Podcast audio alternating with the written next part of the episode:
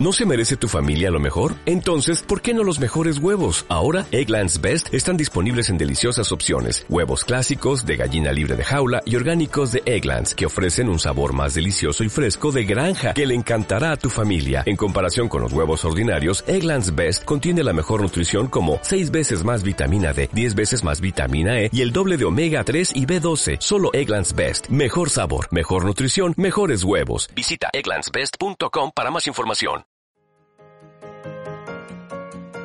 Hola amigo, amiga, ¿cómo estás? Esto es Cristianos Desconocidos, tu podcast.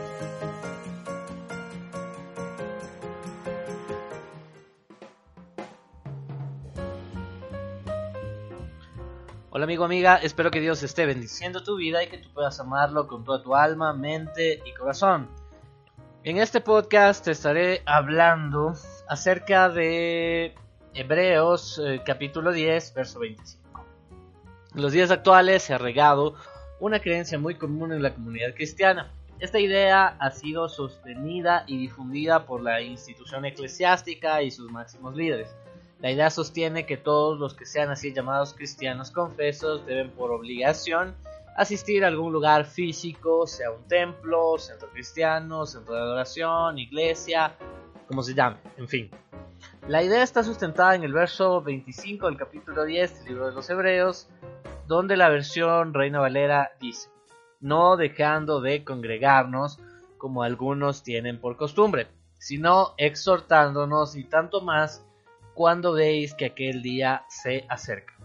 Esta frase está sustentada debido a la idea de la obligatoriedad de asistir a algún lugar físico o templo, aparentemente por el mandato que está dando aquí el apóstol Pablo, solicitando a los creyentes que no dejen de congregarse como algunos en ese momento tienen por costumbre.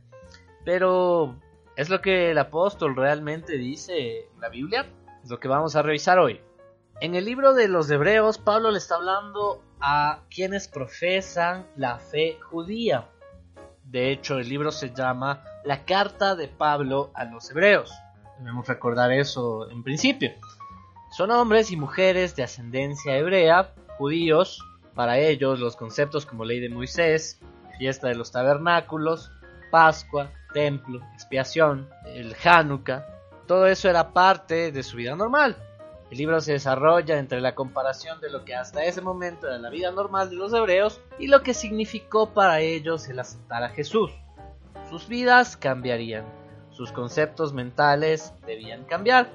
Pablo les está explicando en todo el libro, de acuerdo a su cosmovisión del cristianismo, qué es lo que ellos tenían que entender para poder también entender a Jesús. Pablo, como un docto en la fe judía, un hombre que sabía totalmente de lo que hablaba, les dice, capítulo por capítulo, más o menos sería así, resumiendo cada capítulo de lo que trata. En el capítulo 1 vemos a Pablo hablándole a los hebreos acerca de la autoridad del Hijo de Dios, equiparando la deidad de Jesús con la deidad de Dios Padre, a quienes los judíos eh, creían y quienes eh, no era un concepto alejado para ellos. De esta forma equiparan a los dos como el mismo Dios. Pablo hace esto debido a que entre los hebreos era una blasfemia hacerse igual a Dios, una razón por la cual crucificaron a Jesús es por blasfemar diciendo que él mismo era Dios. Pablo usa esta estrategia para abrir la mente de los hebreos y que así su mensaje no sea rechazado desde el principio. En el capítulo 2, ya estamos en Hebreos capítulo 2, Pablo advierte sobre tener en menos la salvación otorgada por Jesucristo. Esto es necesario, pues los hebreos consideraban más importantes sus rituales de salvación donde la muerte de animales era lo que cubría sus pecados. Pablo explica cómo funciona la salvación por medio de Jesús, y termina diciendo que era necesario que Jesús, aun siendo Dios mismo, se haga igual a nosotros en todo, pues él mismo sería tentado y así comprendería las tentaciones de los demás.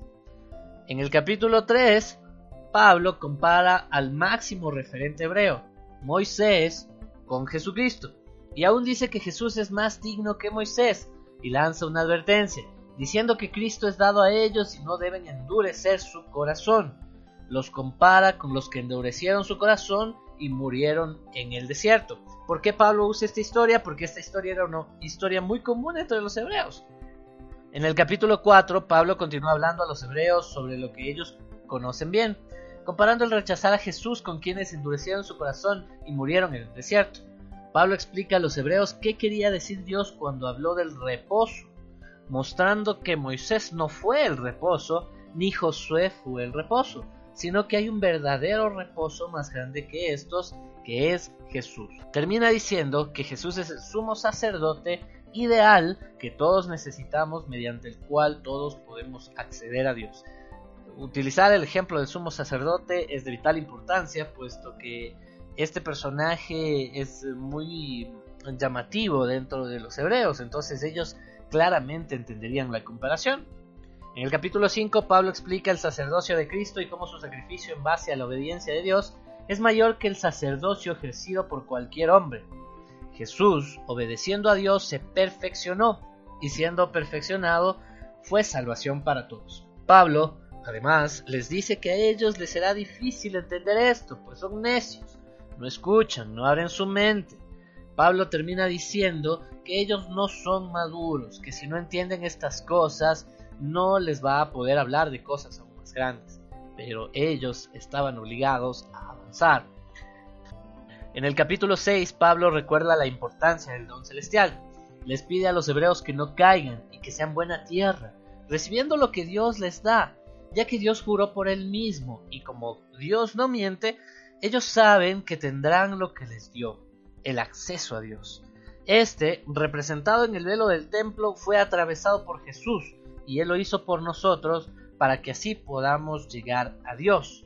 Esto Pablo les muestra en una comparación del templo, de lo que representaba y lo que representa Jesús y lo que hizo su sacrificio. En el capítulo 7, Pablo nuevamente hace referencia a Abraham como padre de la nación de Israel y de todos los hebreos. Si Abraham dio los diezmos a alguien mayor que él, Melquisedec, y si fue Jesús hecho sacerdote según Melquisedec y no según el orden de Aarón, como era la costumbre de la línea de los levitas, entonces todos los hebreos estaban sujetos a quien aún el mismo Abraham se sujetó, es decir, a Melquisedec, en la figura de Jesús. Añade que con un nuevo sacerdocio la ley cambia. Por tanto, Jesús es el sacerdote del nuevo pacto y es mayor garantía que la antigua ley. El sacerdocio de esta manera pasa de los hombres débiles, herederos de pecado, a Jesús, el único sacerdote santo, inmutable, y que superó a la muerte y de esta manera intercede por nosotros él mismo para siempre delante de Dios. En el capítulo 8 Pablo continúa afirmando el sacerdocio de Jesucristo con dos cosas. La primera, que Él se sentó a la diestra de Dios y que Él es ministro del verdadero tabernáculo hecho por Dios y no por los hombres. Los sacerdotes de la tierra lo hacen según la ley, lo cual es figura y sombra de las cosas del cielo. Jesús lo hace conforme al nuevo pacto. Porque si en el primer pacto la ley hubiese sido perfecta, no habría necesidad de Jesús, y diciendo que el primer pacto están prontos a desaparecer. Esto Pablo lo explica igual comparando la vida judía, la vida hebrea con Jesucristo. En el capítulo 9, en ocho versículos del versículo 1 al 8 del capítulo 9, Pablo da cátedra de su conocimiento del judaísmo, al describir de forma perfecta la organización del templo y de cómo se hacían los sacrificios, pero afirma que esto no perfecciona a nadie. Pablo dice que Jesús es sacerdote de un tabernáculo perfecto, no hecho de manos, donde no se roció sangre de animales, sino la misma sangre de Jesús. Pablo afirma que así como hizo Moisés el tabernáculo terrenal y fue santificado con sangre, Jesús es el sacrificio del verdadero tabernáculo celestial y lo santificó con su misma sangre, y no cada año como lo hacía el sacerdote humano, sino una sola vez y para siempre. En el capítulo 10 Pablo reafirma que la ley no hace perfecto a nadie, pues es solo una sombra y figura de lo que vendrá. Confirma este punto diciendo que si la ley sirviera de algo, no hiciera falta regresar cada año, como lo hacían usualmente los hebreos y como lo siguen haciendo hasta hoy muchos hebreos.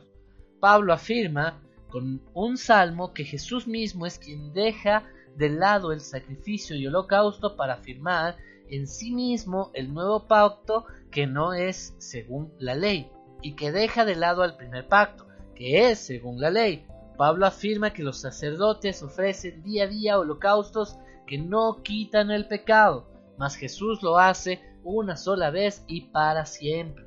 Además dice que Dios no se volverá a acordar de estos pecados, pues ya hay remisión definitiva con el sacrificio de Jesús. Nos dice que tenemos libertad para entrar en el lugar santísimo por la sangre de Jesús y nos pide mantenernos firmes. Nos pide no estar divagantes o dudosos. Nos pide estar pendientes los unos de los otros y nos pide, no dejar de congregarnos como algunos tienen por costumbre.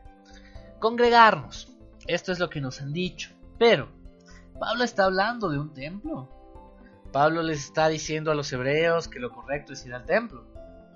Ciertamente no. Pablo habla de reunirse, de estar pendientes de los hermanos, no de asistir a una congregación física o templo, ya que durante todo el libro se esfuerza en demostrar a los hebreos que el templo o tabernáculo visible es solo una figura de lo venidero, es solo hasta que antes que Cristo venga a la tierra. Porque Pablo les pediría a los hebreos que asistan al templo si hasta hace unas líneas atrás les está diciendo que el templo y los sacrificios del templo no perfeccionan a nadie? Dentro de esta doctrina se dice que los discípulos mismos asistían al templo. Pero veamos, ¿en verdad asistían al templo? La Biblia no dice si asistieron o no al a hacer los acostumbrados sacrificios. Pero ¿cómo podremos saberlo? Los discípulos sí iban al templo según lo que nos dice la Biblia.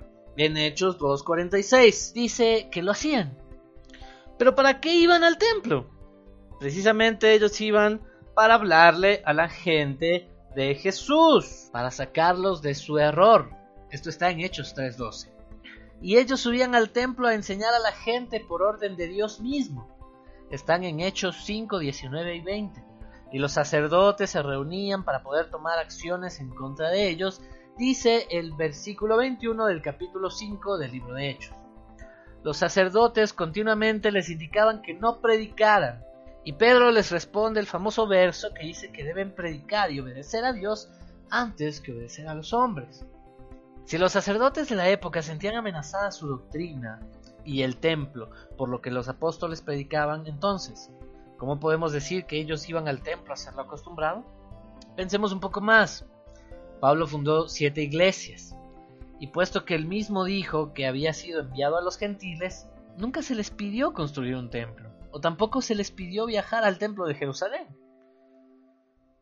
El pacto donde el templo era necesario había quedado anulado, ya que no hay división entre el atrio, el lugar santo y el lugar santísimo, ya no hay rituales de sacrificio, el templo ya no significa estar cerca de Dios, pues Dios mismo se dio a sí mismo para que todos nosotros podamos acceder a su presencia, al trono de su gracia. Ah, sí, sí, me olvidaba de algo. Jesús también fue al templo a cumplir la ley, porque era judío, pero jamás ordenó que esto se siga haciendo. Y en su lugar también afirmó en el libro de Mateo 12, Verso 6 dice, Pues os digo que uno mayor que el templo está aquí, refiriéndose a sí mismo. Con esto te quiero decir, mi querido amigo, no que está mal asistir a un templo, no que no deberías hacerlo. El punto es pensar que el templo es el que te salva, que asistir al templo es todo lo que tienes que hacer, o sentirte culpable por no asistir al templo y pensar que lo que te pasa es porque no has asistido a un templo, porque no estás yendo, todo. ¿Saben cuál es el verdadero pecado? El verdadero pecado es no estar pendiente de nuestros hermanos en la fe. El verdadero pecado es no saber qué les sucede, no saber cuáles son sus necesidades o que no nos importe. El verdadero pecado es hacernos en la vista gorda, llegar a un templo, adorar, cantar, escuchar, irnos y no involucrarnos con la gente que hace parte también del mismo cuerpo de Cristo al que nosotros decimos pertenecer. Entonces, amigo, amiga, que tú me estás escuchando, Este es el verdadero pecado. Si asistes o no a un templo, no está bien ni está mal en sí mismo. Deben estar pendientes de sus hermanos en la fe, deben estar pendientes del el cuerpo de Cristo, ayudar en poco, aunque sea en poco, a suplir las necesidades de las personas que aman a Dios y que son parte de la misma iglesia a la que ustedes pertenecen. Yo soy parte de la organización Cristianos Desconocidos y es un gusto estar contigo en este capítulo de podcast. Espero que nos sigas, ingresa a nuestras redes sociales, en Facebook, sigue nuestro podcast desde acá, sigue descargando nuestro contenido que lo estaremos lanzando semana a semana. Que Dios te bendiga y nos vemos en la próxima.